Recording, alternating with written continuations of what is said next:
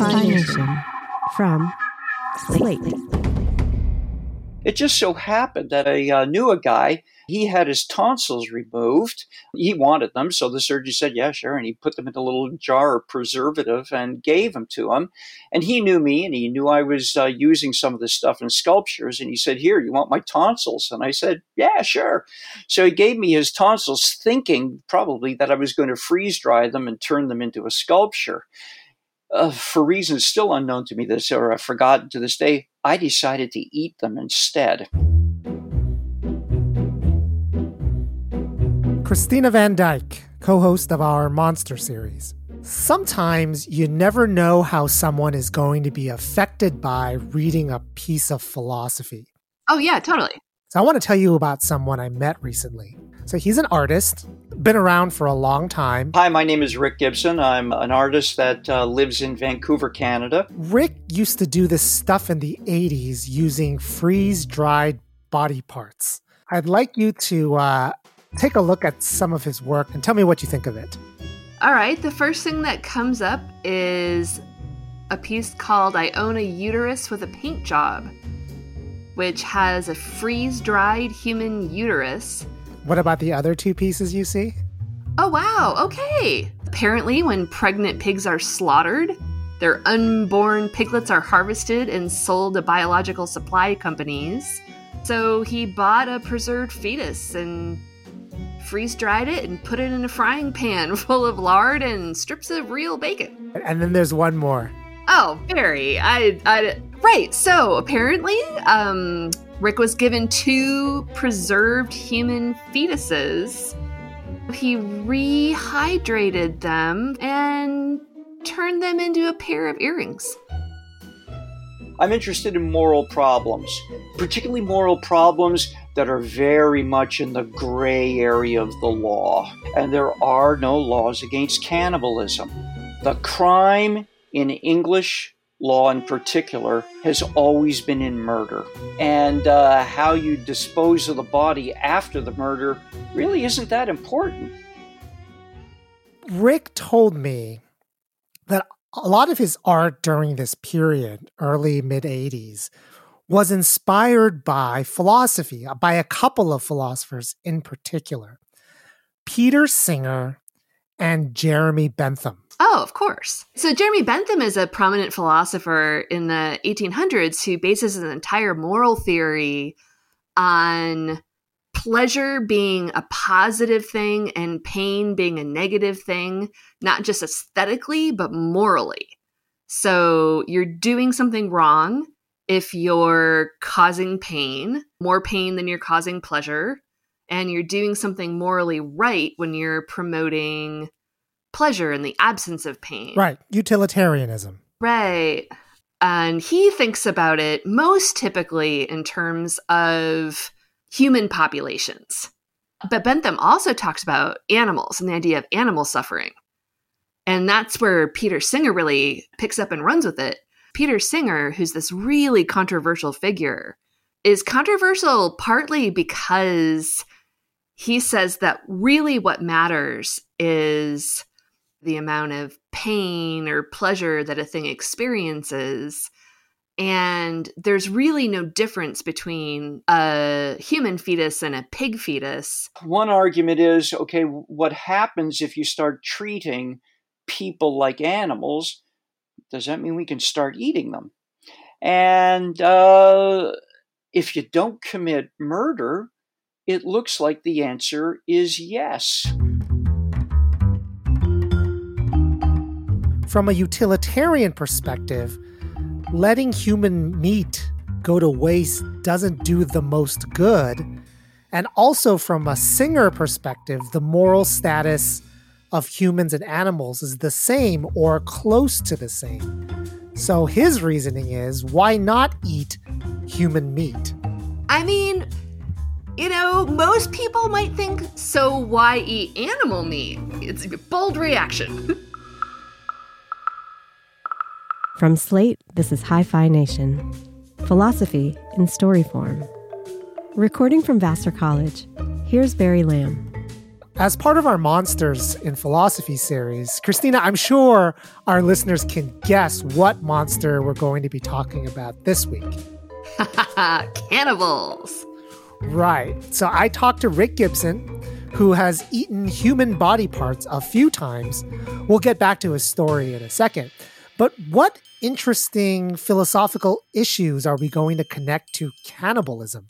We're going to be talking to Dean Zimmerman about a problem that originates in Christian theology about how you can resurrect someone's body in the afterlife if that body is made up of parts that come from someone else's body, which can happen if somebody's a cannibal. Th- this problem that we'll be talking about today, it isn't just a problem with Christian resurrection. It's about the problem of personal identity, right? Yeah, there's this big problem in personal identity about if we're bodies and not just these immaterial souls, then if our bodies are constituted by part of someone else's body, then how do you make sense of these two different people who share these parts, right? How do you tell people apart if what's supposed to make them different from each other is that they have different bodies?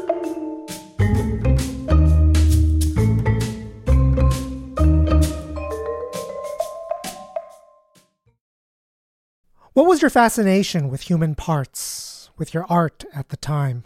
Because I got tired of working with animal stuff. It's demoralizing because all of those animals have been killed against their will or unknowingly. All the human stuff is legally obtained. It's people donating their bodies, or at that time, back in the late 80s, it was India picking up people off the streets who were so poor they couldn't afford burials. And in order to get foreign exchange, they sold these uh, street bodies to Western medical schools and Western biological supply companies. And this included body parts coming from friends who just had surgery. Parts that Rick decided he was going to eat rather than exhibit. For utilitarian, moral reasons. Describe what the tonsils look like. Oh boy, how would you describe them? Maybe a sausage, a small kind of cocktail party sausage. But it has a vein going through it, so there was a hole in the middle of it. Okay, so it didn't look like a slice of pastrami, is what you're telling me. No, no, no, no, no. Very tiny. You know what it kind of looked like? You take an olive that's had its pit removed and you take a slice out of it. You know, it would kind of look like that, although the hole a little smaller. And it was dark, so it'd be like a black olive. Wait, do they preserve tonsils in formaldehyde? Like, what are they in? That's exactly what the first problem is. You can't just eat formaldehyde preserved human body parts. You have to somehow get the formaldehyde off. And so he comes up with soaking it in alcohol. I took them through progressive baths where you slowly but surely remove the formaldehyde and replace it with the non toxic alcohol. And I did that for several weeks. Eventually, I became pretty confident that the toxicity of the formaldehyde was very low. And uh, then I decided to eat them in public. I wasn't going to do it in an art gallery in front of a, a small crowd. No, I think what I was doing was legal. Let's go out and do it and declare myself as England's first cannibal to go public.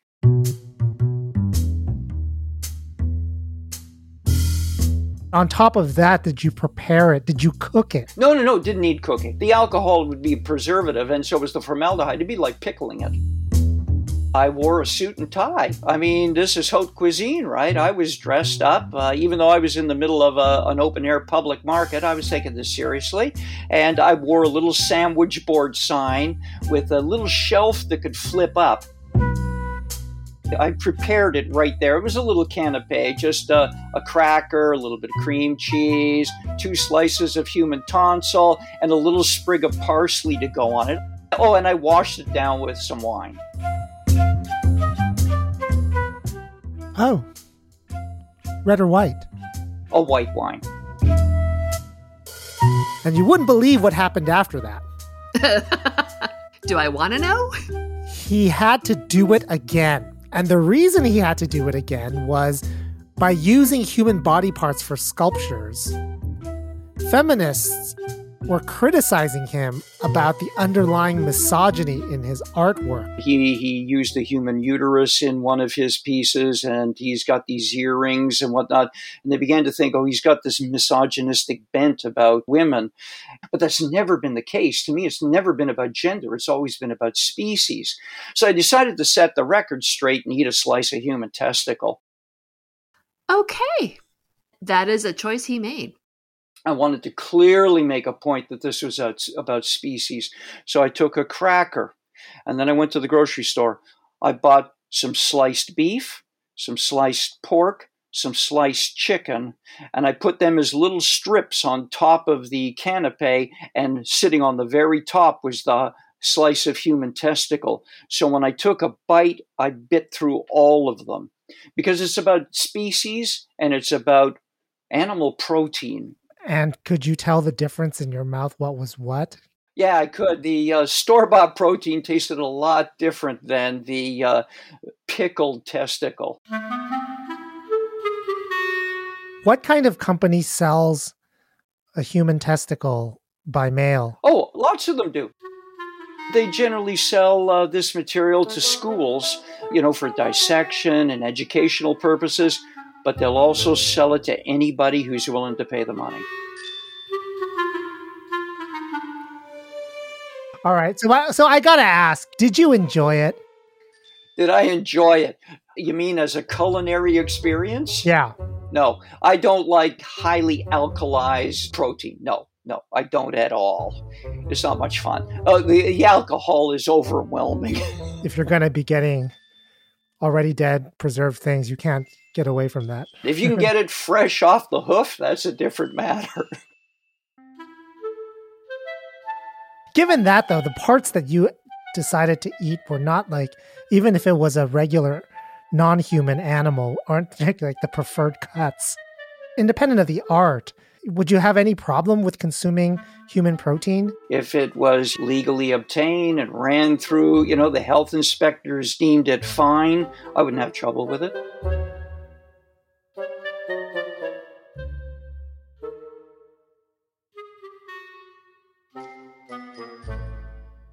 The consumption of human meat preoccupied some of the earliest Christian thinkers, but not for reasons you might think. They weren't worried about whether it was right or wrong. They were worried about what happens in a person's body when they consume another person. If Rick Gibson's utilitarian vision comes to fruition, and human beings are regularly consuming other dead humans, that would mean that as we metabolized other people, our cells would be partly made up of their old cells. And how far can we take this? Yeah, Aquinas actually, he goes all the way with a thought experiment. He's like, suppose that you have a cannibal who's eaten only human flesh, and his parents only ate human flesh. So there's literally no part of this person that is not composed of matter that used to belong to another human being. Cannibals seem to be a wrench thrown into the machinery of resurrection. This is Dean Zimmerman, professor of philosophy at Rutgers University and director of the Center for Philosophy of Religion. So, if you imagine that God's strategy for resurrection is to search around the globe in the biosphere somewhere, there's the matter that was in Dean's body when he died. Get that back together and heal it. If that's the strategy for resurrection, if there's a cannibal who's been eating all kinds of people, when God looks around to resurrect those people, he doesn't have enough matter to do it because a bunch of it is in the cannibal's body if it's a general resurrection that happens all at once to people who've died at different times, the material is not all freely available for each body that God would want to resurrect. Why is that God's plan for resurrection? Doesn't He just save all of our souls? Bodily resurrection became very important to Judaism and Christianity, Islam. Christianity is the theological tradition I know best.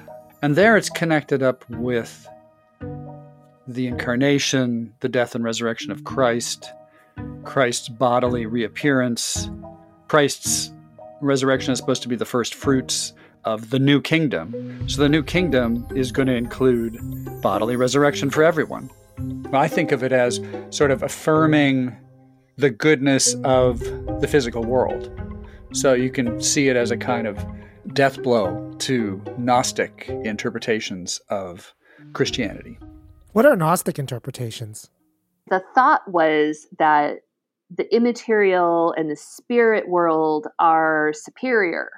And anything that's material is always going to be changing and it's going to be mortal. And that means you can't have eternal knowledge of it. The Gnostics end up arguing that indeed our souls are going to survive our death, but our bodies were kind of like prisons for our souls. Matter gets associated with evil. So when Paul says the spirit is willing, but the flesh is weak, he means that literally, basically. He means that our spirits are, are superior to our flesh. And that completely undermines the motivation for an incarnated God. So the idea that Jesus becomes flesh in a Gnostic view doesn't make a lot of sense. And so it gets dismissed as a heresy because a lot of, of Gnostics end up claiming that Christ just wasn't incarnated because this amazing, eternal, you know, perfect God would never take on this messy, sinful flesh. You get a pushback in the development of ideas about the bodily resurrection that actually creation is good. All of it was made by God. God doesn't make crappy stuff. Christ came in the flesh and he was resurrected in the flesh. And the perfected life of Christ after the resurrection was still a life in which he ate fish, people could touch him, it has a really important role in Christianity in affirming the goodness of the physical world and the importance of it in the permanent plans of God.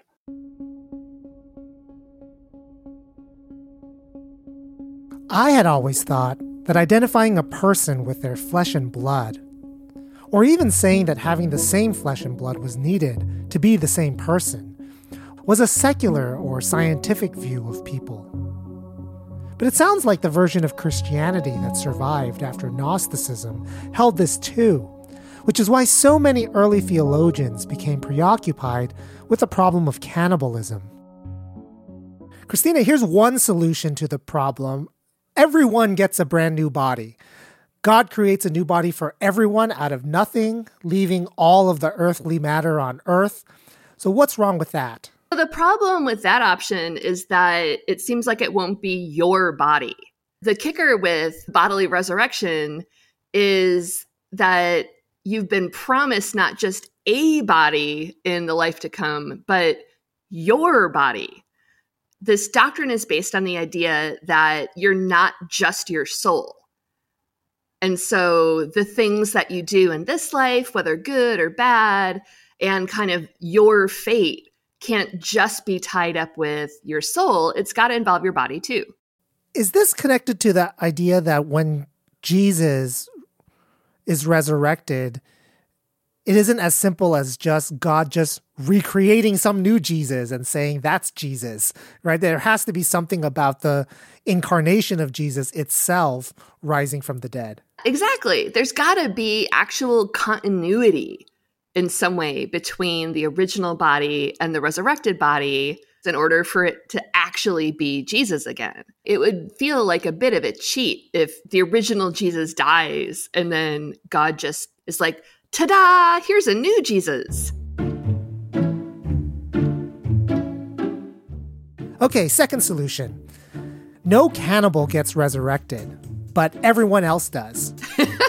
so no problem. What's wrong with that? The problem with not resurrecting cannibals is that they never get a final judgment then.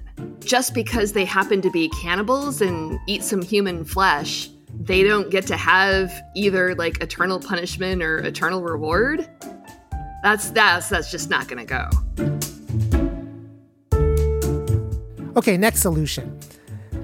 If I ate you and part of my left hand and part of my right ear is made up of your body, then God resurrects both me and you, but he leaves a hole in my left hand and my right ear because that matter is part of your body. Then he fills in the gap with some other matter he just gets from somewhere else. God could, you know, replace bits. That that would be one sort of very conservative solution.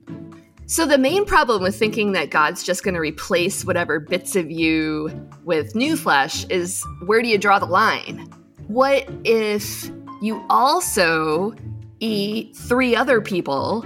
You can see how it's going to work. Where, like, if you were a lifelong cannibal, your whole body could basically be patchworks of pre existing people's matter.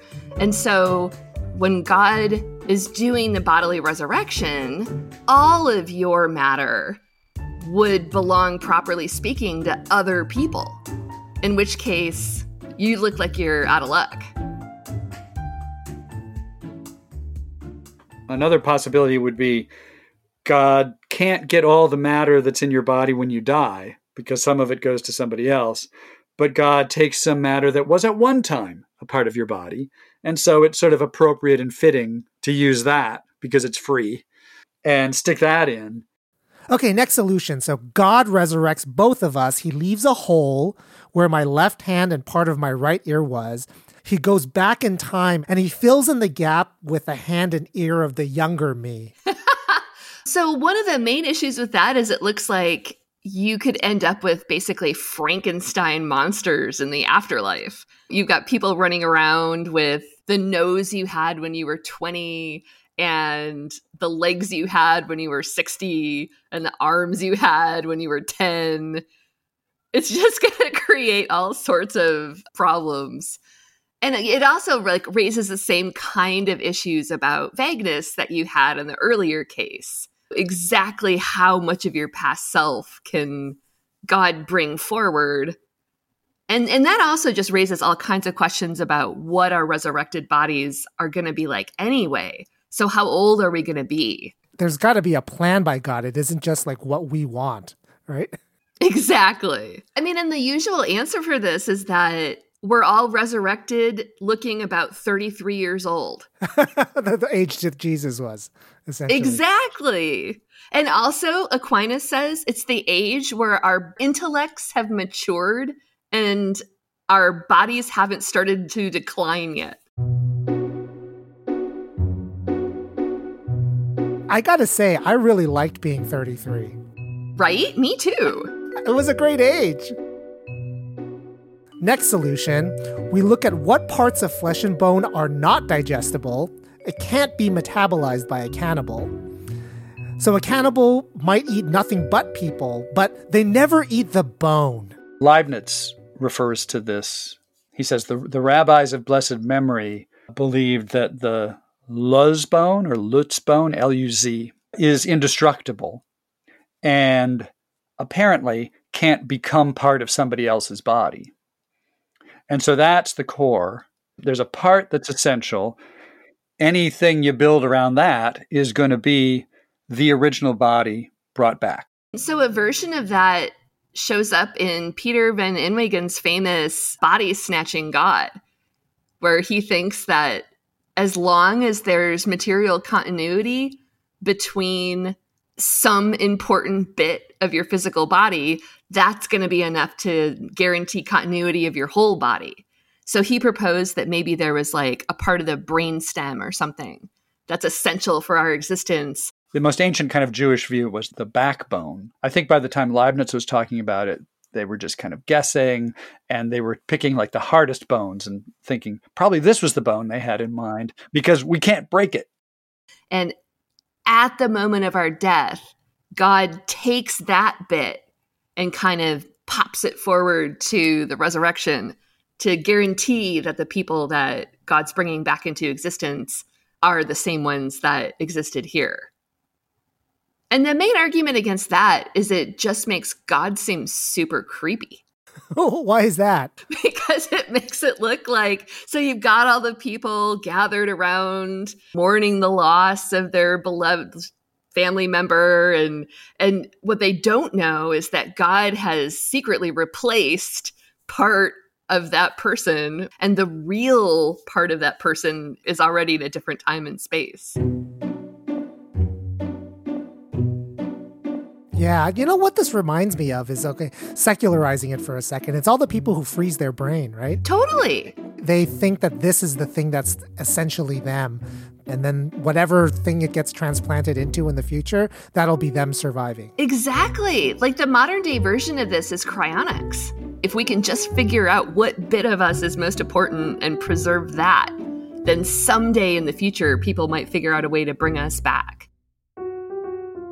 the hardest case of all is you have the person who dies in the cannibal soup pot, and generations later, by chance, all of the bits of the matter in that person's body end up in the body of a single cannibal. And in fact, that cannibal, just by chance, has exactly the same structural makeup, and we would say genetic makeup, of the person who died in the pot. And then that person dies. Then what does God do? Yeah, you could run that for generations.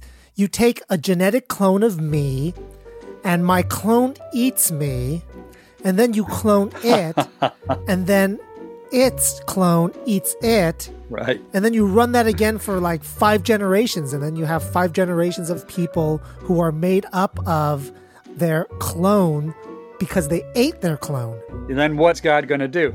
God could resurrect, let's say, the most recent one to die. Let him eat other stuff for a while. Come on, get a varied diet, you know? Try some vegetables.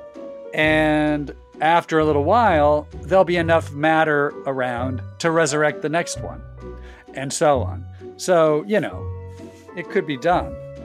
It depends upon thinking that if God brought those bits back together and arranged them like so, it would resurrect one of them. Right, but then God can't resurrect everyone at the same time. He has to wait a while before he can resurrect each subsequent clone. Well, and I was going to say, it also assumes something that's really controversial in most discussions of bodily resurrection. One of the reasons that people like Augustine and Aquinas worried about this in the first place when our bodies get resurrected, they're supposed to be resurrected indestructible and incorruptible. So once you have a cannibal that's been resurrected, he's not going to eat anymore. So the matter is supposed to not be fluctuating anymore. Well, okay, that's what they thought, but Jesus, uh, Jesus ate fish, you know. So I think they had a extreme view of the afterlife that makes our future bodies very, very different.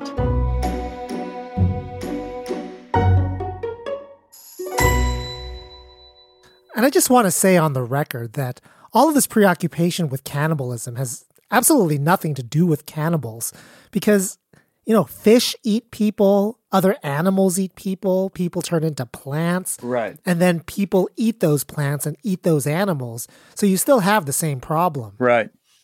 What's the lesson you think Christians and non Christians alike can learn from all this obsession in early Christianity over cannibalism and resurrection? It's not just early Christianity, it runs through the whole of Christianity in modern day, it shows up with people's fear of death and trying to preserve the parts of themselves that they think are most important for the future via cryonics or the idea of kind of uploading consciousness. More than anything else, I think it's people really grappling with this idea of who they are. And the whole thing about cannibals is just a way of us thinking about flesh and blood and bone. And if we really thought seriously that that's what we are, we uh, we realize very quickly that it's the kind of thing that's eaten decomposes, digested, and turned into a tree and other fish and other people. And I mean, one of the things that's interesting is that, at least in the Christian tradition, all of these people originally thought that body and soul were separable. And so our souls were going to continue to exist no matter what. But now there are plenty of people who are, you know, full scale materialists. And so the question of bodily resurrection or reduplication or whatever story you want to tell is the story of how, you know, material beings like us could continue to exist forever.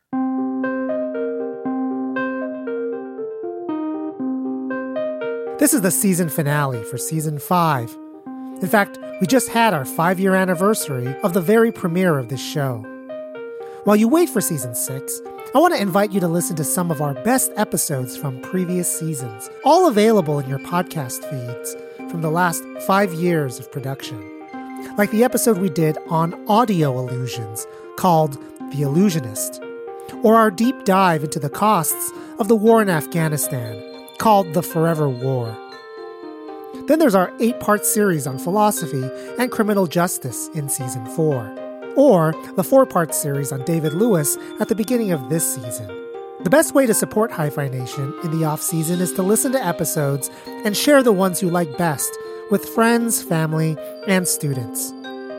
You can keep in touch with me by emailing me from the website. See you all in season six.